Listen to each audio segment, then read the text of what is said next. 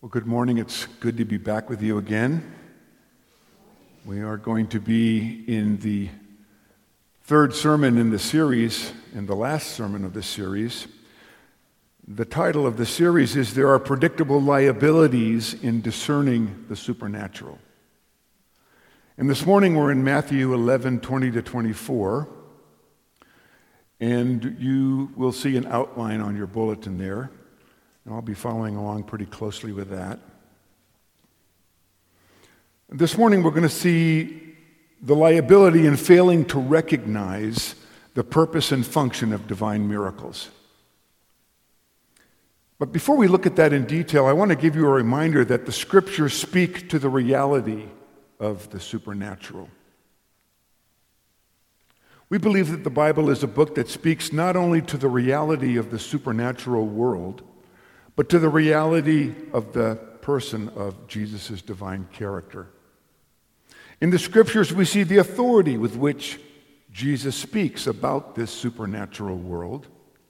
And we see his extraordinary power to heal every kind of disease within this supernatural world. We believe that the Bible speaks authoritatively and factually about the spirit world of cherubims and seraphims and demons and angels that are all part of this supernatural world. As Christians, we believe that every word in the original manuscripts is authored by God and is therefore truthful and historically accurate in its entirety, including what it makes reference to this supernatural world and to the divine character of Jesus which means that we don't pick and choose verses that we think sound more reasonable or more truthful than other verses. We don't incorporate our own rationale or logic as the basis for determining the believability of any particular part of Scripture. We base the believability of everything in the Scripture on the fact of its own testimony that God is the author of Scripture. The fact that God cannot lie, then, is the foundation for believing that all of the Scriptures are true. Well, let me briefly review where we've been in the last parts of the series, the first couple of sermons. In part one, the first sermon, we saw Jesus' challenge for all people to acknowledge the reality of the kingdom of God and the individual responsibility for each person to be a discerning person about the spiritual world. Be the kind of people that show good judgment and insight when it comes to understanding the reality of spiritual truths. And most importantly, use spiritual discernment to recognize that your attitude toward Jesus the Messiah determines your eternal destination. Last week in part two, we saw the liability in failing to discern Jesus' power and authority in healing and teaching. We looked at Jesus' response to two unlikely individuals who recognized and submitted to the reality of Jesus' divine power and authority over this supernatural world.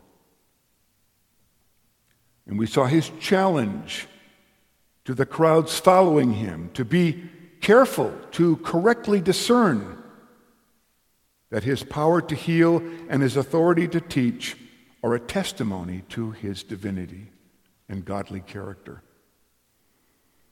And then today, in part three, we're going to see the liability in failing to recognize the supernatural purpose and function of divine miracles. Because the intention of miracles was to move the observer to not only become acutely aware of their errors and sinfulness, but to motivate the observer to abhor their sins as well. And so let me read then Matthew 11, 20 to 24. Then he began to denounce the cities where most of his mighty works had been done, because they did not repent. Woe to you, Chorazin! Woe to you, Bethsaida! For if the mighty works done in you had been done in Tyre and Sidon, they would have repented long ago in sackcloth and ashes. But I tell you, it will be more bearable on the day of judgment for Tyre and Sidon than for you. And you, Capernaum, will you be exalted to heaven? You will be brought down to Hades. For if the mighty works done in you had been done in Sodom, it would have remained until this day. But I tell you that it will be more tolerable on the day of judgment for the land of Sodom than for you. Serious words there, aren't they?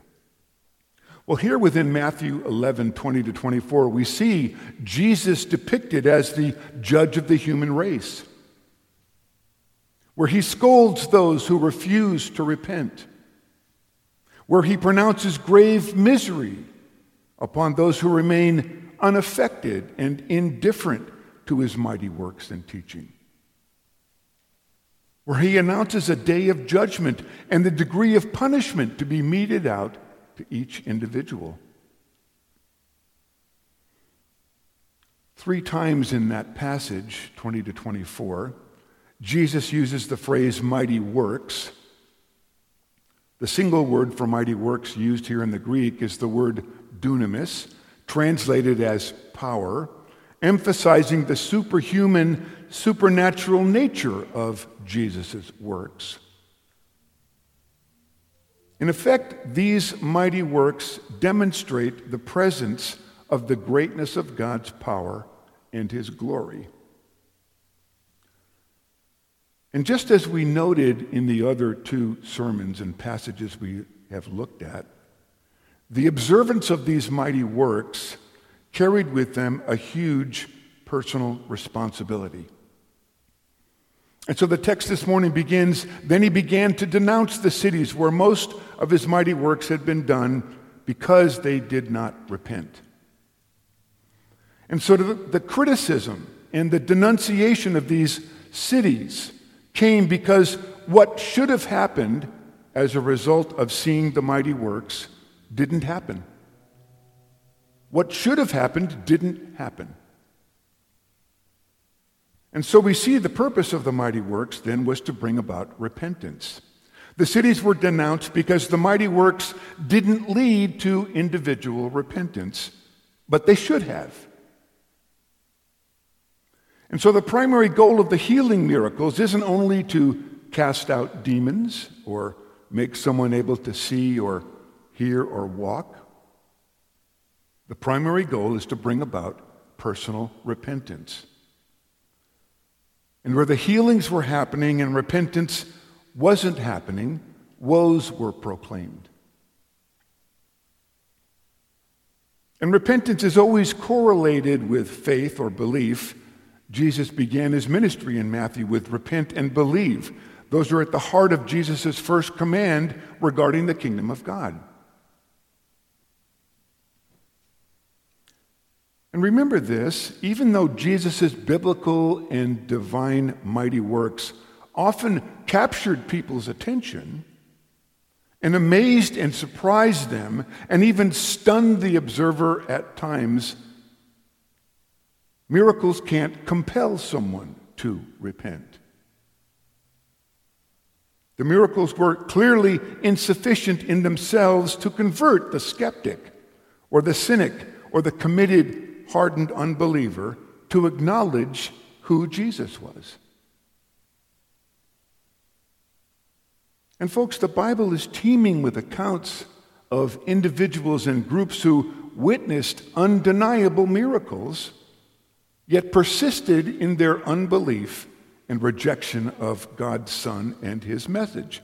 And, of course, Judas should come to mind immediately. But think of the Israelites in Egypt who experienced every miracle that God did to convince Pharaoh to release the Israelites to him.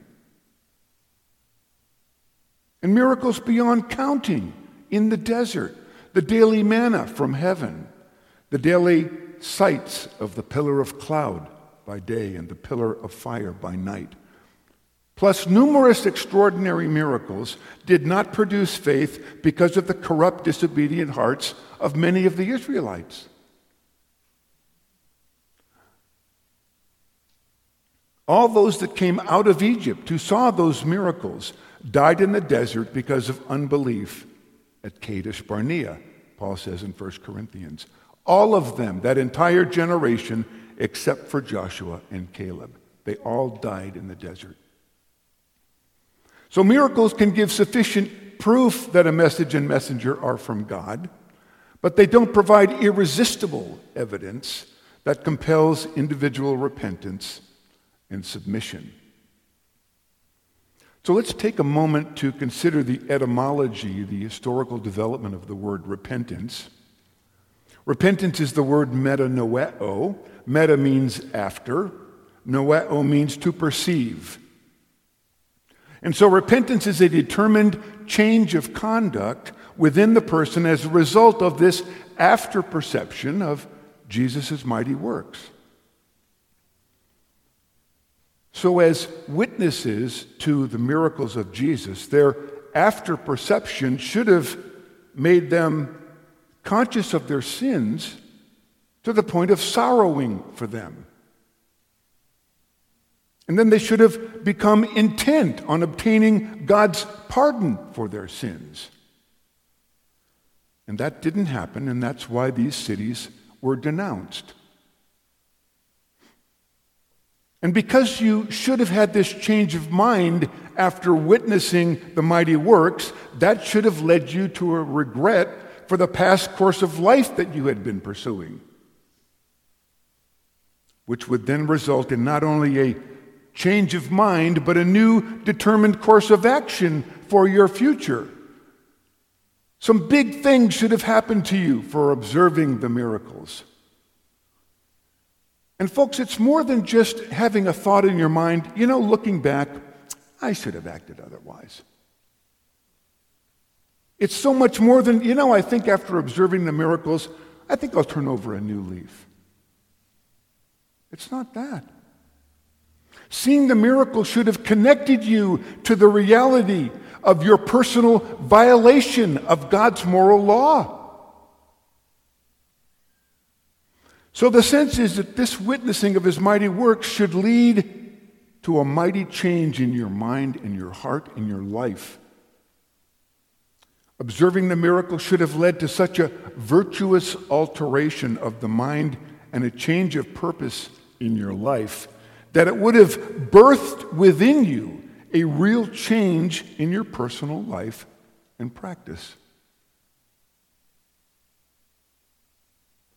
the after knowledge of the experiencing of experiencing Jesus' miracles should have moved them to not only become acutely aware of their errors and sinfulness, but to abhor them as well.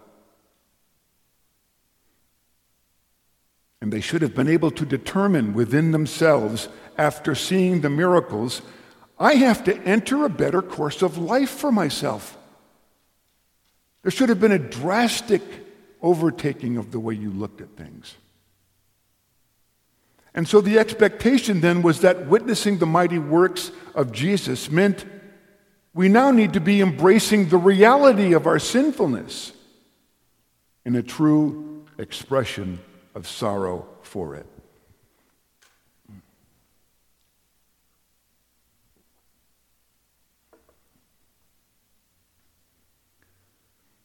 And so the expectation for today, for those who have believed in Jesus, is to demonstrate that we've seen the light by turning to God and doing works worthy of repentance.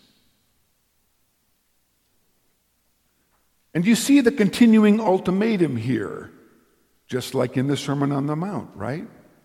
That the attitude of our hearts toward Jesus the Messiah determines and sets the stage for our eternal destination. Interestingly, in the passage right before those statements in Matthew 11 20 to 24, neither John nor Jesus were able to please the unbelieving Jews of those cities. And it was a disgraceful thing that those Israelites were unable to see that both John and Jesus were clearly God's messengers. And so, in his denouncing of the cities, Jesus was in effect telling them that they were like miserable children when it comes to using their eyes and their ears to discern what they should have seen behind the mighty works. He's implying the men of this generation have ears, but they don't hear what I'm saying. And they have eyes to see the mighty works I'm performing, but their eyes don't recognize that the kingdom of God is right in front of them. And because they fail to discern that the miracles indicate the presence of God's kingdom, they will not receive the truth. Well, let me give you a good definition of repentance. Some people say it's repentance unto life. Here's the definition Repentance means turning from as much as you know of your sin to give as much as you know of yourself to as much as you know of your God. And as your knowledge grows at these three points, so our practice of repentance has to be enlarged. J.I. Packer. And so the reason for this failure to respond to the miracles of Jesus in repentance is not found in the miracles themselves, but in the observer. Sinners love sin. They are enamored of their stubborn rebellion against God. And even clear, plain, undeniable, unmistakable divine miracles cannot transform a sinner into a believing saint. And it's not just that men are unwilling to see their sinfulness and their need for repentance when they observe Jesus' mighty works. It's that they are unable to see what the necessary response is. Because of his sin, his whole being is corrupted, so that he's incapable of acknowledging the holiness and glory in Jesus' mighty works. And so, where repentance wasn't happening, or it should have been happening, where it was expected to happen, woes were pronounced. And so now we see that there is a tension in the theology of miracles. We said that men are unable to see that the necessary response to Jesus' mighty works is repentance. But still, that is what should have happened. Yet, if they can't respond in repentance because of the depth of their sinfulness, how can they be expected to be responsible to repent after they've observed the miracles? There's the tension. And so the tension exists because Scripture teaches that men should repent, but they're unable to. And the reason that some men are unable to repent is because God grants people repentance. And yet, the tension theologically is that men are personally held accountable when they don't repent. You're seeing the problem, right? We can go all the way back to the book of Deuteronomy in chapter 29 to see that it is God alone who grants repentance and opens the eyes and the heart of the observer of mighty works. This is what Moses wrote, or was written in the book. Moses summoned all Israel and said to them, You have seen all that the Lord did before your eyes in the land of Egypt, to Pharaoh and to all his servants and to all his land, the great trials that your eyes saw the signs and those great wonders. But to this day, the Lord has not given you a heart to understand, or eyes to see, and ears to hear. And so, just like the failure to respond with repentance to the mighty works of Jesus, The faculties to respond were there, but they lacked the spiritual power from God to perceive what the miracles called for and to use those faculties to properly repent. And though Scripture teaches that the natural man is utterly disabled by indwelling sin in all the faculties of his spirit and his soul and his body from thinking or feeling or acting with any spiritual good toward God, every bit of the responsibility to properly respond to the mighty works of Jesus with repentance always falls on the individual and not on God. That's the theological tension that so many people misunderstand. Here's the reason for that because men are persuaded by their own evil to respond to Jesus with criticism and indifference because they freely choose that evil response. And the reason Jesus can rightly declare woes upon their rejection is because men are at liberty to act according to their own choices and their own inclinations and their own sin without being compelled or restrained by any outside force. So, divine miracles are not a cure all for unbelief. The expected outcome to being a witness to the mighty works of Jesus was a repentant heart but mighty works don't compel someone to repentance. And so, whatever purpose someone had formed or established in their mind regarding the miracles they were seeing, or whatever indifference they felt toward Jesus after witnessing his mighty works, the proper response to those mighty works should have been repentance. They should have had a change of mind and a change in the direction of their life. And I think this tension is explained by understanding what equal ultimacy is and is not. In fact, I would encourage you, this is going to be a difficult discussion for a minute, to look up the word equal ultimacy and discover what it is that that is talking about. Equal ultimacy and the problem behind it is a difficult theological distinction to make. And I'm not sure where Rob stands on this, so I, wanted, I want to let you know that this is my current explanation to this theological tension. I haven't talked to Rob about this. I have a feeling that he'd agree with me, though. And I would actually encourage you to examine more closely this topic. But equal ultimacy means that God would have to intervene in the damnation of the unbeliever in the same way that he has to intervene in the salvation of the believer, if equal ultimacy were true. If the condition of the fallen sinner is that he has a desperately wicked heart, is by nature a child of wrath, is someone who does not seek for God, someone who can do no good in terms of meriting his own salvation, someone who's shut up under sin, and someone who is enslaved to various lusts, as the scriptures we believe in continuously testify, then it's not necessary for God to intervene in order to bring about their destruction like it is necessary to intervene in the salvation of the sinner.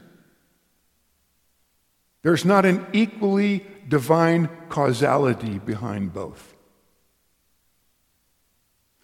James said, God cannot be tempted by evil, nor does he himself tempt anyone, but each one is tempted when he is drawn away by his own desires and enticed.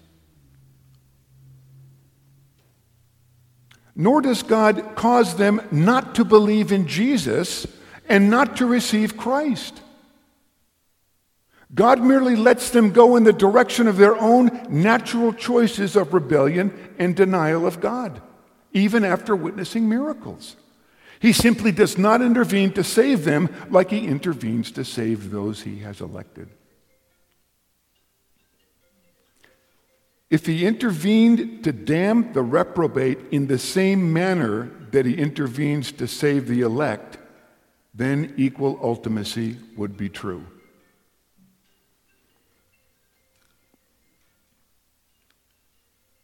Let me help you to hear that again if he intervened to damn the reprobate in the same manner that he intervenes to save the elect, then equal ultimacy would be true, but that's not a biblical concept. So, our challenge is to allow God to be sovereign then in salvation. The text in Matthew 11 says, Most of his mighty works were happening in cities where the people did not repent. Jesus chose to do mighty works in some cities where the people had not believed. And believing goes hand in hand with repentance. And sometimes he heals people so that those watching, like Matthew chapter 8, who did not believe, would have an opportunity to believe and repent. But note in Matthew 13 58, the text says, and he did not do mighty works there in Nazareth because of their unbelief. So, putting this together, in some instances, Jesus chooses to do mighty works where they did not believe in order to encourage faith and repentance. And in other instances, he chooses not to do mighty works because they did not believe. Jesus said in the passage we're looking at this morning, he knows that if he had done mighty works in Tyre, Sidon, and Sodom, he knows what the outcome would have been. They would have believed and then repented, he said. And he decides whether or not to demonstrate to individual cities the mighty works that could have led to their repentance. I want you to get a good taste of the tension this morning. And so we can't talk about the frequency of the mighty works without acknowledging God's sovereign hand and choices in when they happen. He has his own reasons for not performing mighty works in a particular city. So, how should we understand this passage regarding Jesus choosing not to perform some mighty works that could lead to repentance within other contexts of Scripture. So let's think about reconciling 1 Timothy 2 3 to 4 and 2 Timothy 2 24, for example. You're familiar with 1 Timothy 2 3 to 4. This is good and it is pleasing in the sight of God our Savior, who desires for all people to be saved and to come to the knowledge of the truth. So we ask the question then if God desires for all people to be saved, but doesn't decree that all be saved, how should we understand this passage? Clearly, all does not mean every existing individual because God does not decree to save every individual. We do know from other scriptures, particularly in Revelation, that he desires that all kinds of men from every tribe, every tongue, every nationality be among those who are saved. Which is why we share the gospel with everyone. In our passage this morning, Jesus knows would, he would have had to do the same mighty works in Tyre and Sidon that he did in Capernaum to bring Tyre and Sidon to repentance, but in some of the Jewish cities, he didn't do those necessary works to bring them to repentance. So, for whatever reasons known only to him, Jesus decides sometimes not to do the kinds of mighty works in some cities that would bring them to repentance, faith, and salvation. So there must be other factors that we don't know about that come into play that affect that decision to produce actions that would lead to repentance, salvation, and a knowledge of the truth. So here's something to consider. Simply because God's stated desire in 1 Timothy is that all people be saved and come to a knowledge of the truth, that does not necessarily bring about the actions necessary for that to happen. There's some outside reason that we aren't familiar with. And so we have to bow to God's sovereign reasons and choices when we consider why He chooses to heal some and not others and why he chooses some cities over others to do mighty works that could have led to their repentance and faith. We have to allow God to be sovereign in salvation. Now we see this from another section of the pastoral epistles in 2 Timothy 2:25, which clearly says God may perhaps grant them repentance leading to a knowledge of the truth, and they may come to their senses and escape from the snare of the devil after being captured by him to do his will. Even within the pastoral epistles, 2 Timothy 2:25 does not say God grants repentance leading to a knowledge of the truth to everyone because he desires all people to be saved and to come to the knowledge of the truth. It is God who gives the gift of repentance, which leads to a knowledge of the truth of who Jesus is, just like we read back in Deuteronomy earlier. And he may or may not grant to a particular city or individual the necessary grace so that they might be led to repentance, salvation, and a knowledge of the truth by observing his miracles. and so for me, this is the solution. We don't need to know why God gives the gift of repentance to some and not to others. We don't need to know why he performs miracles that might lead to repentance and salvation in some cities and not in others. We don't need to know the reason for that. Because the focus on the passage this morning is clear enough without needing to know God's reasons for what he chooses to do. All that we need to know is that the clear teaching from this morning is that anyone witnessing the mighty works of Jesus who has an opportunity to believe him because of the miracles he is witnessing is under a greater condemnation for rejecting him than those who have not had the opportunity. And so, this is the great cause for us to be joyful in having had the opportunity to believe and to repent. The reason Capernaum was to be brought down to Hades was because that city had, in effect, been exalted to heaven in the privileges that it had enjoyed in being witnesses to the glory and power of God in Jesus. But the reality is, in their witnessing the mighty works of Jesus, nothing but unbelief and indifference and cynicism was affected in them. We saw that last week as well. Miracles were Jesus' credentials that bear testimony to his claims and those who witnessed them were under greater condemnation for their unbelief, which means there are degrees of punishment meted out on Judgment Day.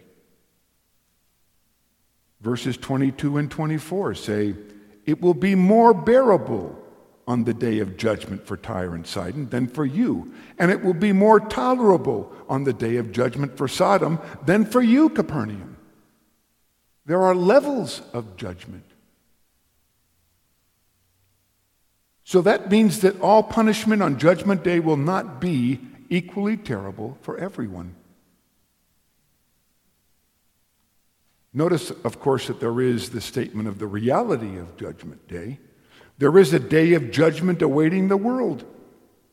It is, quote, the day of wrath and revelation of the righteous judgment of God who will render to every man according to his deeds, unquote. it is the day when God shall judge the secrets of men by Jesus Christ according to my gospel, Paul said in Romans chapter 2. For God shall bring every work into judgment with every secret thing, whether it be good or whether it be evil. Ecclesiastes chapter 12. Peter wrote in 2 Peter 2 9, The Lord knows how to deliver the godly out of temptations and to reserve the unjust unto the day of judgment to be punished.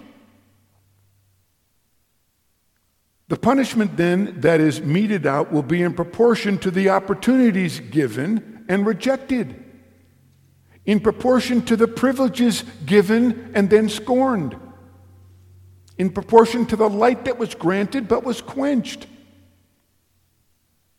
It will be a most intolerable doom for those who have abused the greatest opportunity to become members of God's kingdom through faith in Jesus, but chose otherwise.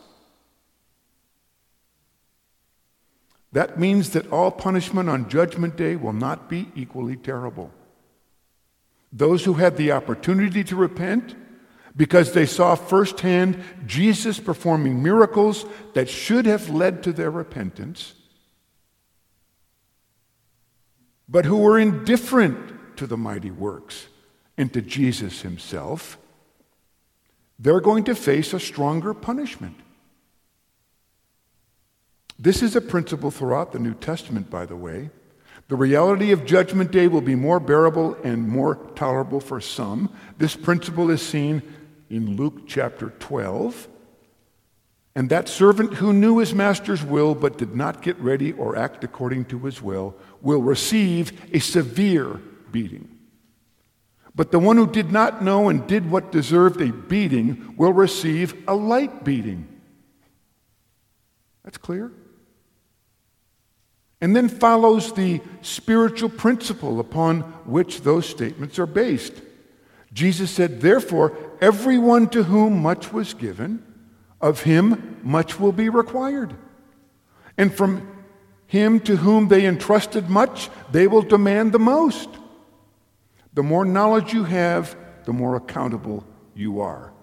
And if you witnessed the divine teaching and miracles of Jesus, but were indifferent and condemning toward it, you are more responsible. In the proclamation of these woes, Jesus declares the degree of relative punishment that will be meted out as penalties to those cities that fail to recognize that right before them is the divine and wonderful King, Jesus. This declaration of woes is simply a further indication that he is who he says he is when he states that failure to believe in him is cause for their eternal punishment. But, folks, think of the audacity of anyone else in history claiming that everyone who does not believe in him will suffer the doom of hell. So here's our premise.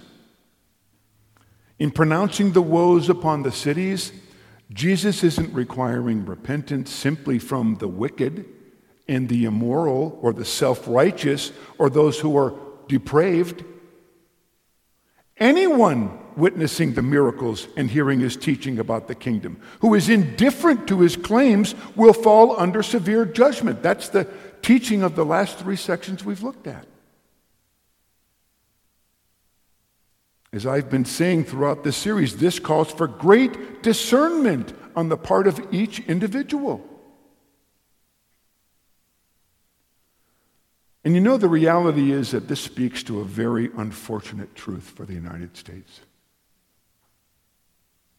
Many people in this country operate under a worldview that has no awareness of a pending judgment day. And the degree to which we are going to be held accountable for the light we have been given. And we have received a lot of light in the United States. Think about the truth of so many and the failure of so many to respond appropriately to Jesus, even today. So many people, so hardened in their hearts because of years of living in a culture that's blinded by worldliness and privilege and materialism and prejudice and unconfessed sin that has ruined their ability to comprehend who Jesus is. This is one of the three of the most serious passages in the Bible, just like the other two we looked at. All three of the passages we have studied record some of the most fearful words of judgment which were ever uttered by Jesus. The sole effect of the gospel preached to those who did not repent was to plunge them into yet deeper depths of guilt because of their refusal to believe in Jesus. But let's not forget the miracle of our faith. It's also a great blessing for us who believe, in spite of the pending woes and punishment for so many who will refuse Jesus. Thomas Watson said that those who have Jesus are the crown and glory of Christianity. Listen to the way he described this transition to Jesus. He said that the tide of sin, which before did run so strong, should be so easily turned. That the sinner who a little before was sailing hellward and lacked neither wind nor tide to carry him there, should now suddenly alter his course and tack about for heaven. What a miracle this is! To see an earthly man become heavenly. A carnal man become spiritual. A loose man become precise. A proud man become humble. A covetous man become liberal. And a harsh man become meek is to behold the greatest of miracles in the human heart.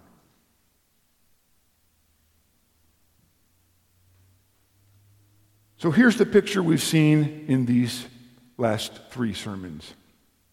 Jesus patiently, repeatedly, mercifully entreating sinners to believe in him through his teaching and his mighty works. All the patience of Jesus and God. So that they might without doubt plainly see that the kingdom of God had arrived on planet Earth. And that their only proper response to Jesus is repentance and faith. Jesus has given us more than enough evidence to properly discern his power and his authority in teaching and his holiness. And instead of leaping up for joy at the opportunity to embrace his person, all that so many offer him today is their fatal criticism and utter indifference. But notice that when Jesus sees this critical and indifferent response to him, he can't remain morally neutral.